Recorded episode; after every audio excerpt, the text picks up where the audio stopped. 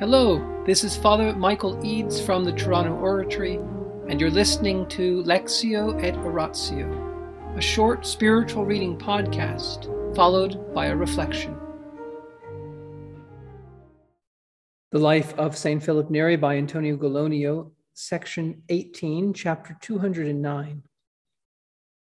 In February of the same year, Pietro Pozzo, a priest of our congregation, was in Palermo when it happened that one of the servants of the fathers in our house at Palermo fell into a recurrent fever, which was fiery and likely to be mortal.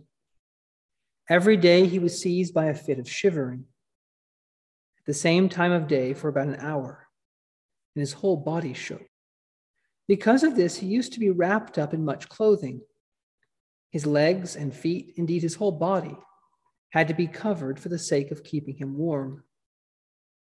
When the shivering passed off, it was followed by a burning fever, which affected him so strongly that his chest was afire with heat, accompanied by intolerable thirst.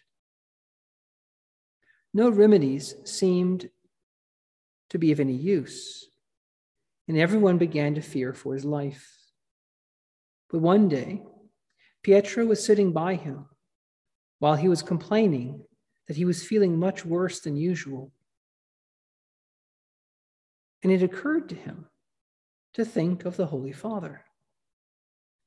Struck by the thought, he took some of Philip's hair, which he had with him, to use as a cure for the disease.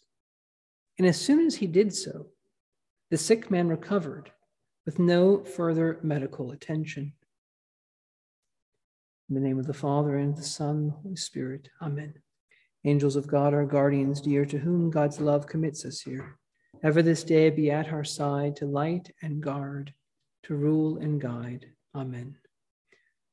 Most Sacred Heart of Teacher, Sacred Heart of Jesus, Teacher of Teachers, have mercy on us. Saint Philip Neri, gentle guide of youth, patron of thy own, vessel of the Holy Ghost, pray for us.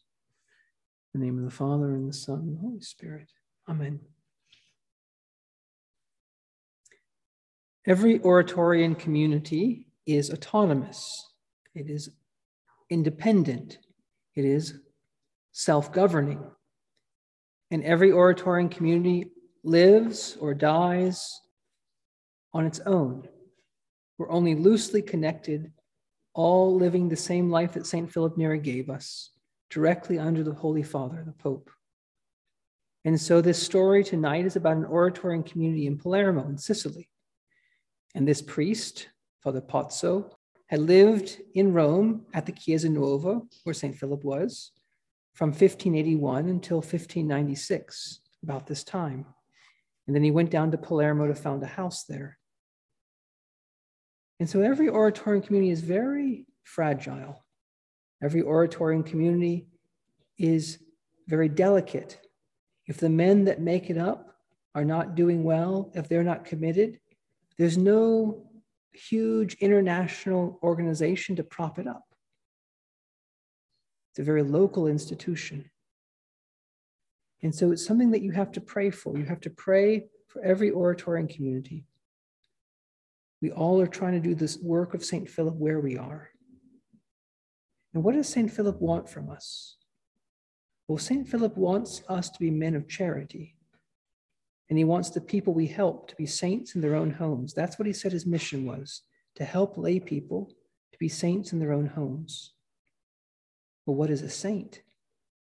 A saint is someone who loves God above all things. A saint is someone who has grown perfect in the love of God, heroic in the love of God. Holiness is measured not by knowledge,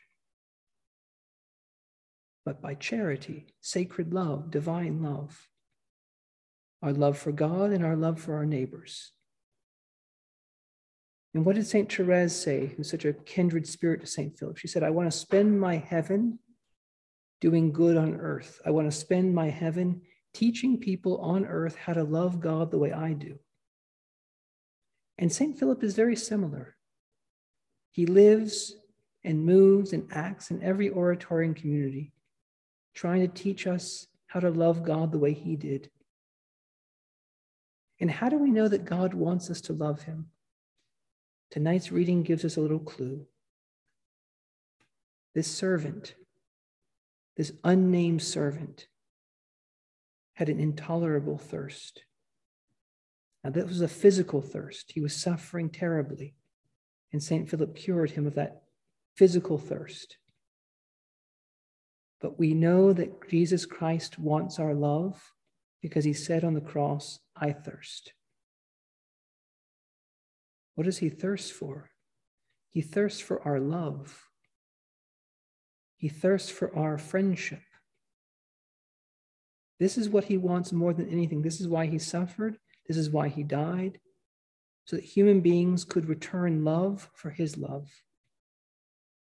In the name of the Father, and the Son, and the Holy Spirit. Amen.